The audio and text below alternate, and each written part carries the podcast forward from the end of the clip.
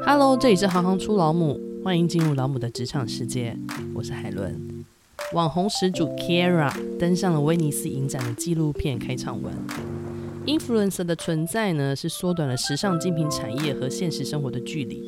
透过网红的冲撞高墙，一般人可以看到墙后的世界。今天我们就要来介绍网红妈妈香菇。香菇做了近九年的精品采购，离职开始做专职的布洛克。以其时尚敏感度以及对高质感的追求，分享特定的品牌讯息。他经营的香菇爱小香痞客邦部落格有近一百七十万的人气追踪，FB 的粉丝页也有近九万一千人次的追踪。目前有个两岁的可爱女儿。今天就让我们跟他聊聊精品采购的经验以及个人品牌经营的秘诀。欢迎香菇。大家好，我是香菇爱小香。嗨，叫我香菇就可以了。是怎么样进入这个精品采购的产业？其实我大学的本科系是日文系，我是辅大日文的。大学毕业之后，我就去美国，本来是念硕士。嗯，那时候可能身体就是有一点点小状况，就回台湾休息。记得非常清楚。大概是金融风暴的时候，因为我那时候发现说，大家在求职的过程中，他们其实不一定是看你的学历，而是看你的工作经历。然后那时候我就觉得说，诶，那我决定了，我就是不 想要再回美国念书，我想要留在台湾开始工作。呃，我的第一份正式工作是公关公司，那时候是。微风广场，呃，你知道纽约有一个高级百货叫 Dean & DeLuca，它是号称是超世界的 LV，来台湾展一家店。他们在日本发展的非常好，所以他们来教导的 team 都是日本人。我的强项就出来了，我会英文又会日文，后来面试就进去了。之前所谓的精品采购部分，你都是采购哪些项目？那个是超市，然后那个超市我也是大概做了一段时间之后，我后来的精品采购的公司，就是我看到有职缺，因为有采购的相关背景，所以我就申请进去。那那时候其实跟精品跟我原本的这个超市其实是。内容不太一样的，因为你精品的话，你会需要很多的，不是像我们所谓看到，好像只是买买东西。其实你要当一个精品采购，你必须要具备，当然时尚敏锐度很重要，你对数字也要有一个敏感度，然后你要非常的可能你要会做一些。电脑，比如说 Excel 的表格，一些统计，那个是在我一开始是完全不会，没有这样的背景的，因为我们是从助理开始做，那我的主管们其实就是都很愿意教导，所以就是慢慢的呃练习。因为其实精品采购它之所以困难，是因为你现在决定的采购项目就是关乎你下一季所有业绩的来源，就是精品采购一般来说，我觉得是。很多女生的 dream job 就是大家会觉得哇，你可以跟这么多精品的东西在一起。但是我们进到了公司里面的时候，因为我做的不是 in house，就是品牌的采。我们公司的内容比较像是 multi branch，就是你一个采购你要负责很多品牌，但是我们可能就是单点的店。内容比较像 brand manager，就是品牌经理，就是你要负责非常的多的东西，包括呃。可能你要跟营业主管呃营还有营业人员的沟通，然后还有包括教育训练的部分，就是都是要我们一手包办。所以我从这个工作我学到非常多。那我印象非常深，是我们连开店都要自己来。可能我以前都不懂的东西，我还要学着看工程图啊，然后看一些消防系统的那种。全部都是基本功在扎实。对，所以我待了很久的时间。然后你每年可能要呃光出国采购，就是一年都是。一直飞，一直飞，这样子怎么当一个成功的精品采购？除了刚刚前面讲的以外，还有一个是你不可以有自己的一个主观度，你必须要把你自己放在客人会喜欢什么样的东西，比较客观一点去做一个采购跟挑选。香菇可不可以先跟我们聊一下，为什么你会特别偏好香奈儿这个品牌？我自己第一个买的香奈儿就是。我花了非常多的功课，我记得印象很深。我在巴黎总店，然后我买到了第一个 Chanel 包。那我会喜欢这品牌，一开始的初衷就是因为其他品牌每一季的结束之后，到了下一季，它开始做一个折扣打折。就像我刚刚讲，爱马仕跟香奈儿还有 LV 是不会有这样子的折扣。所以以一个比较实际的观点来看的话，我就觉得说，诶，这个是一个非常好的投资。就是如果我买这个包包，它是不会。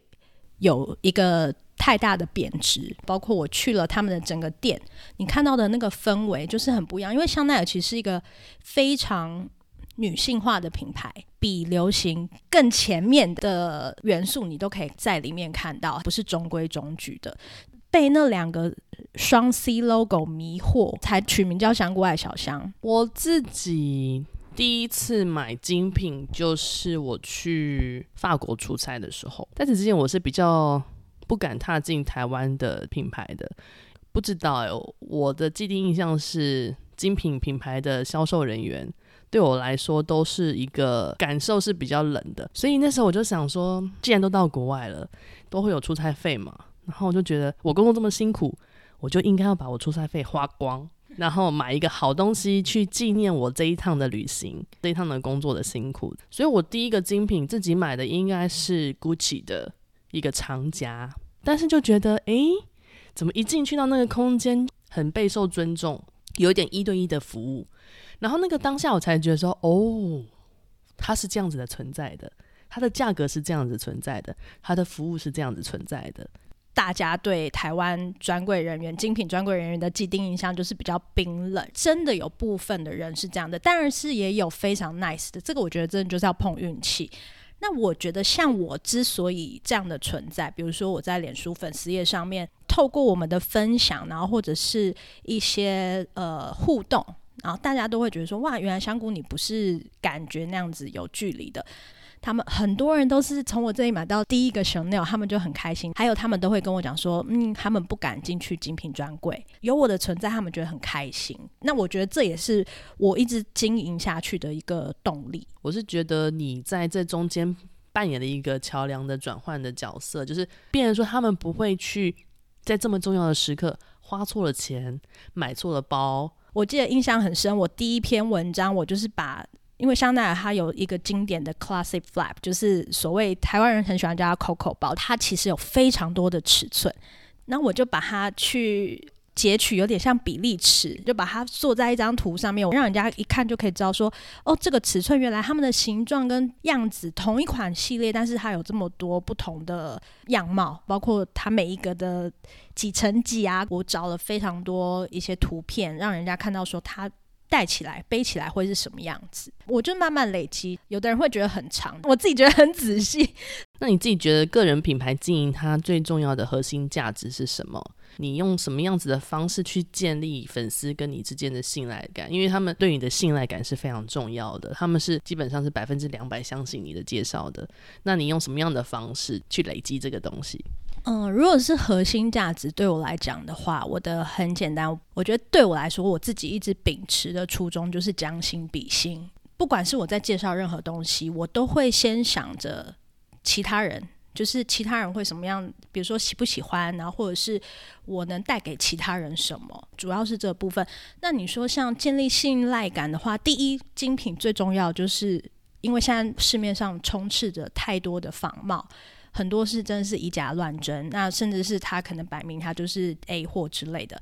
最重要的就是我们的东西一定都是百分之百正品，因为你这个是你有过一次是有问题的名誉啊、信誉。就都没有了。很多人都误以为我是代购，其实我真的不是。但我自己觉得我的经营模式比较像 select shop，就是除了我刚刚讲的我们有二手以外，二手的通常来源就是都是比如说我自己。为什么一开始粉丝也会有这样的经营模式？我可能用一阵子我就想要再换了。然后还有就是我身边有很多，因为你认识的朋友一定都比较臭味相投嘛，你知道他也是不会是买有问题的东西。那主要我们的二手的货源是这样子。如果是新品的话，比如说香奈儿有，它今年有出一百个品相，但是我可能觉得很多东西它不是每个东西都好看，或者是它不是每个东西都适合我们。那你要怎么去筛选？这又是一个像是采购的角度，我会先去筛选，包括像我分享的，因为我们后来可能就会有一些，比如说开团购啊，或者是你要推荐商品，因为你变成布洛克之后，就会有些厂商找你分享一些商品，我会做非常多的过滤。一开始我一定要先是我自己喜欢的东西，比如说我喜欢的品牌，还有我会愿意花钱去买的这个东西。因为如果你自己都不会想要花钱去买，你怎么可以去推荐给别人？那再来第二层过滤就是，我可能还会问我的老公跟我的朋友说：“诶，你们觉得这东西怎么样？”他是我一个算是军师吧，长久下来大家都是非常好的，都是很喜欢，基本上就是比较不会踩雷的。我觉得久而久之。这个信赖感就是这样被建立起来。在你经营的过程里面，有没有遇过什么样子的困难或是挫折？嗯、呃，我印象最深刻的就是，我觉得这也是我最大的一个挫败吧，一直到现在可能都是。虽然他现在已经不是影响我了，我那时候刚开始在卖二手包，呃，那个包包是朋友的，印象非常深。它是一个二点五五，就是也是经典款，在当时要价二十万，状况非常非常的不好，记得就是卖五万块吧。有一个网友就来私讯，就说他想要买那个包。第一，他是先杀价，接受就是假如就最低就是五万块好了，人家这不是我能决定的。然后我就说不行，或者是超过你的预算你就不要买。对，然后最后他说他要买了，后来他就说可不可以面交？因为我是真的没有提供面交服务的，我从以前到现在都是不管金额单价多高的包都一样。他说我不能面交之后，他就生气了，他就说你卖的都是有问题或干嘛的。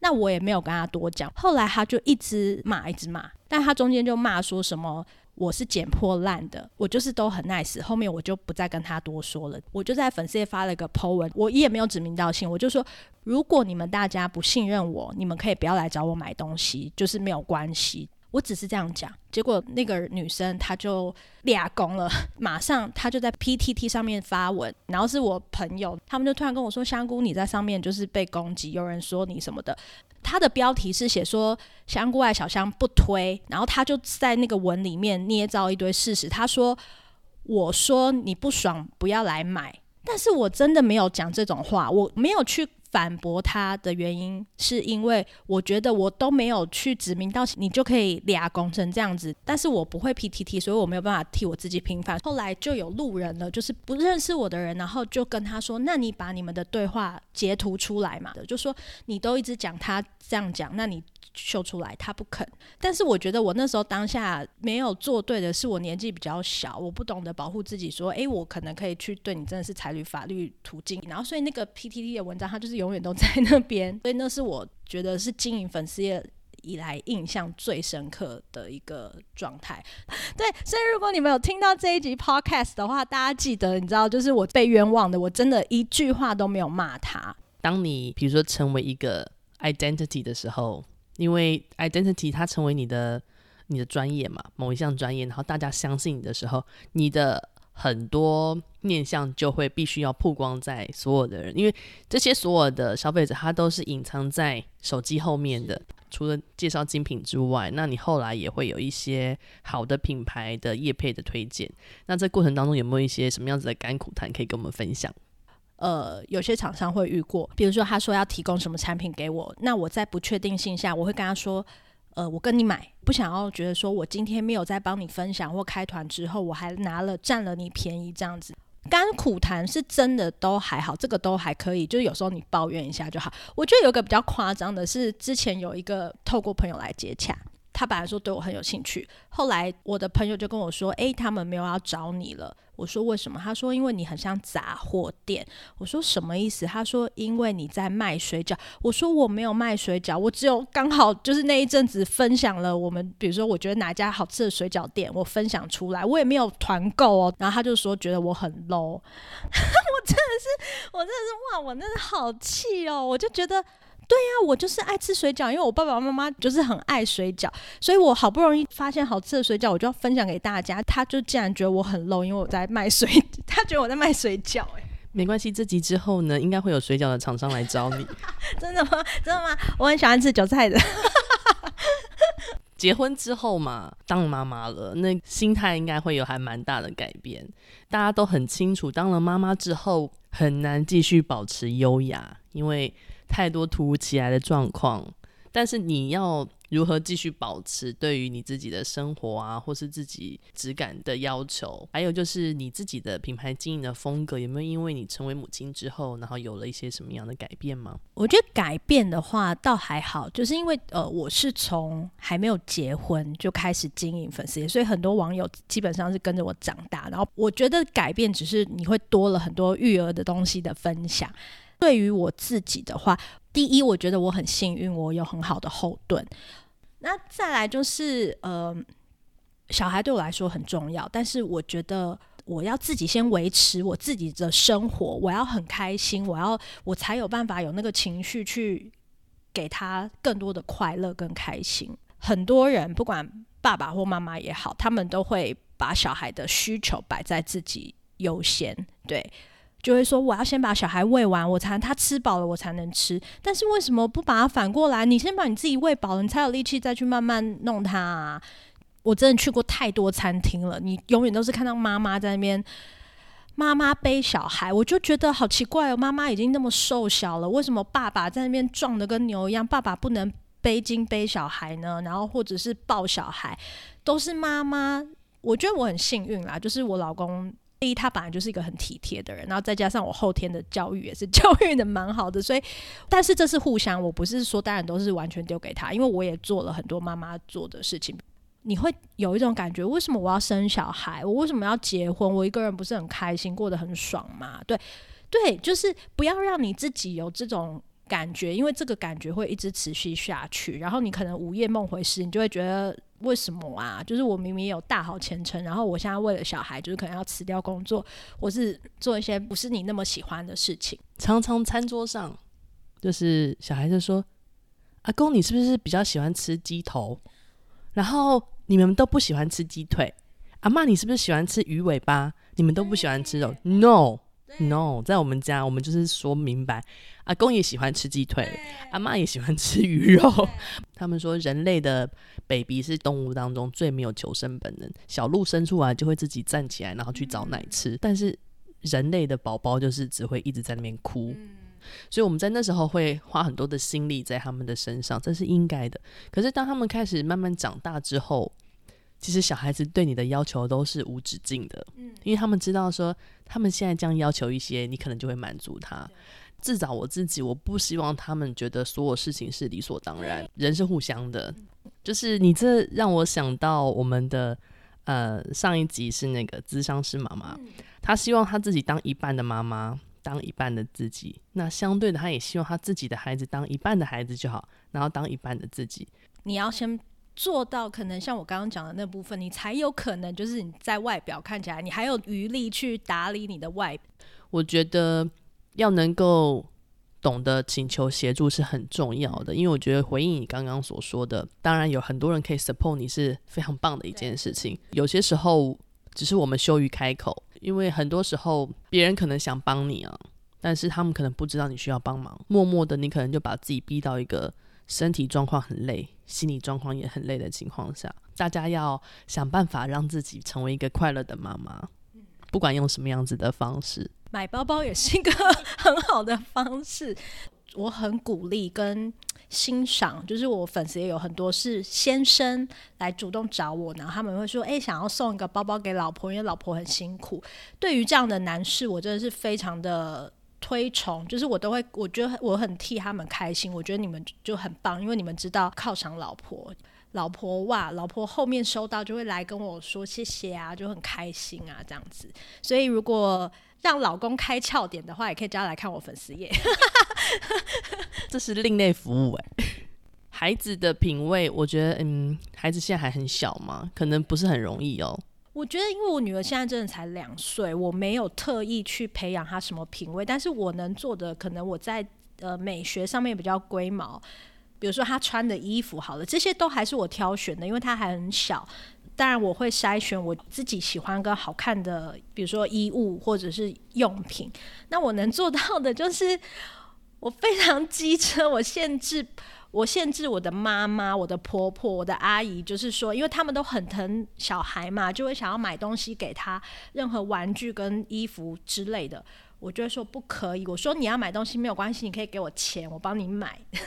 就是我会在意说，这样真的很很，我知道很机车，也很很不孝顺呐，对，但我真的很极端。然后他们真的都很害怕，就会说我不敢给你乱买哦，我看到什么在菜市场看到很漂亮，我想要买什么。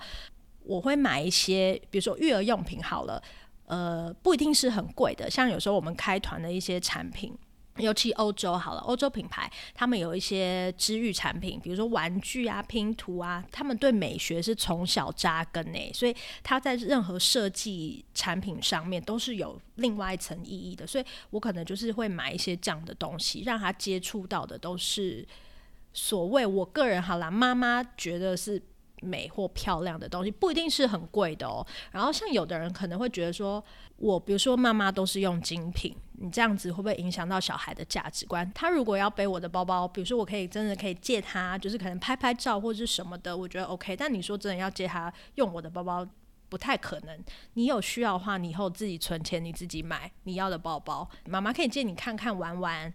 现在很多年轻人问他的未来职业选择，每个人都想要当 YouTuber，因为网络资源的发达，所以大家也可以很容易的去创立自己的品牌。或是经营自己的一个品牌，然后当然很多像我们这种可能差不多是当妈妈年纪的，因为一些不同的考量，觉得好像是个时间点，可以再开始追求一些自己想要成就的一些事情的。其实我觉得，我觉得那个一百七十万，我是觉得很惊讶的。当然厉害更厉害的人还是有，但是我觉得这对我来说已经是非常惊讶的数字了。我的部落格是很多年，我大概二零。二零一三之前就开始做了吧？哇，你看这样也快将近好抓十年好了。我不是像很多人，有很多人是一出来粉丝页就哇，那个人数都比我多。我是花了这么多的时间才走到这个地步。那匹克帮我后面都荒废，因为自从有了 IG 跟粉丝页之后，很懒，我就是喜欢在上面，你知道很快的发文，然后你可以有很快的回应。可能时机吧，我比较算是比较早，但是我跟很多人比，我也是很后面才开始。部落客这一块，虽然我有些东西很冲，但是有一些东西我可能就不会想要去说，我一定要做到什么样子，或是我一定要比别人怎么样。我我不会，我觉得我很一直都是做我自己喜欢的事情，很开心，然后没有人可以强迫我，然后我也不用去迎合别人。这是为什么我可以一直很保持初衷。很舒服的状态，在做我喜欢的事情，做我喜欢的分享。因为如果一旦变得很复杂，我觉得就不会是我现在这样子了。我觉得应该说是我做这件事情，我没有目的性，呃，我没有太多的包袱，因为我从来也没有想说我要当一个 blogger，或是我要当一个网红，就是我没有去设定所谓的目标。然后即使像是。现在 YouTube 当道的时代，然后还有 Podcast，很多人都会说：“诶，你怎么不做这一块啊什么的？”但是我我没有想说我要去接触这个地方，因为我很喜欢的还是用文字去跟大家做一个互动，还有包括我直播，我很喜欢直播，因为直播我虽然看不到对方，但是我可以看到我的网友们跟我讲的话。像很多人会说，诶、他们的粉丝粉丝，但是我从来不敢，绝对不敢自居说他们是我的粉丝。对我来说，他们就是我的网友，就是我网络上的朋友。很多人我没有看过他们，但是我们可能很熟，我们会聊天，我知道他小孩叫什么名字。然后甚至比如说我去过什么地方，然后他们会全家人一起去，然后可能看到我，他呃会跟我打招呼，然后跟我聊天，就是本人之类的。所以我觉得就是比如说你现在很喜欢做这件事情，比如说海伦，你们现在做一个是你当初想要觉得很棒，想要做一个分享，就是我们并没有去设定说我们一定要干嘛。那如果真的有人想要开始入门精品的话，你会不会有一些什么样子的建议嘞？嗯、我觉得要先知道你自己的预算。比如说精品这种东西，你现在你买一个东西，你你的预算是多少？比如说你可能只有五千块，然后你可能呃只有比如说两万、三万，你要先设定你的预算，然后你要买什么样的东西？假如你有一万块，你很想买东西，但你不知道买什么。我觉得你可以先从各个品牌，你如果你有锁定品牌的话，可以再去看。那如果说你不知道品牌来讲的话，你就可以先锁定一些单价比较低的小物，比如说饰品类啊，或者是一些小皮件啊。但是因为精品这种东西，它每个品牌的价格定价差很多。你要先了解每一个品牌的价格带在哪里，然后比如说像香奈儿的话，很多人都会觉得哇，怎么随便一个小皮夹也是一两万块，然后一个长夹就要三万多块，一个包包是十几万，就是这些都是比较顶级的品牌，那更不用讲这些品牌还在一直持续的涨价当中。再来，可能是一些你要再锁定，比如说 LV 来讲好了，它也是一个知名品牌，但是它的价格相对来讲又比较亲民一点点，它的 logo 款可能只要五六万，当然还是很贵啦，但是以前可能比较便宜。那皮夹来说的话，可能也是两三万，类似这样的。再往下一点点，比较呃，我不是说等级，我是只说品牌性的价格，比如说 Balenciaga 就是机车包，它是比较潮流的那一种，它可能一个包包大概六到八万左右不等。我只是先比喻，那可能一个小皮夹也是差不多一两万，可能就买到一个可能小零钱包一万出头，或者是九千块，类似这样子的。所以就是你可以去。先选定你喜欢的品牌，因为每个品牌都有自己的风格。你先选定你喜欢的品牌，然后你再去做功课。比如说，你想要入手什么样的东西，就是你先从饰品啊，或者是你想要继续存钱。我觉得有时候不要只是为了买而买，就是好像乱枪打鸟。就是我只是为了要拥有这个，所以我赶快现在我有这个钱我就去买。其实你可以再存多一点钱，然后去买到真的是你想要的东西。基本上在你的专业累积的。部落格也好，或者说现在在 FB 上各粉丝的累积数量也好，它好像可以驱使你再去做一些其他的事情。一个名词叫 influencer，就是你有你是个有影响力的人。当你成为可能是一个有影响力的人的时候，你有没有思考过还可能有什么样其他的发展？我自己在进粉丝业之后，我那时候有接触到一个小女生，然后她是。我先生的工作上的伙伴，然后她有经营一个志工团队，他们是在帮助偏乡，比如说花莲或台东的育幼院的小孩子。然后他让我觉得很很厉害的是，他在他工作空闲时间之外，他就会去。比如说花莲的育幼特定的育幼院 long stay，然后他教那边的小孩子画画，然后那边育幼院小孩都是可能是家庭比较对有一些状况的，所以才会在那边。但是他们很缺经费，所以当我听到这个美眉他们 team 叫做志工旅人，他们在做这件事情的时候，我就觉得哇很感动，因为。我觉得不是每个人都有办法，就比如说我们可以出钱，但是不是每个人都可以这样子陪伴做这样的事情。所以那时候，呃，我们大概每连续我们好，就是反正大概在那时候还没生小孩之前的那一年，我们就开始我们在粉丝页上面会做一些募款。那我们的募款就是比如说二手义卖。我们身边有一些朋友，他们会把自己的一些二手精品拿出来，就是真的很棒，我觉得很棒。然后拿出来，然后我们就在粉丝上面开直播卖，然后也真的非常多人共襄盛举。然后甚至有的人就是他会超过的金额，就是一笔这样子，对，做一个捐款。然后我们就是因为我们可能没有办法这样，真的是去陪他们去偏乡，然后我们可能就是资助这部分。我们那时候就是持续每一年，大概到了年底的时候，他们是圣诞老人，比如说小朋友他会写卡片给圣诞老人，说他想要什么样的东西。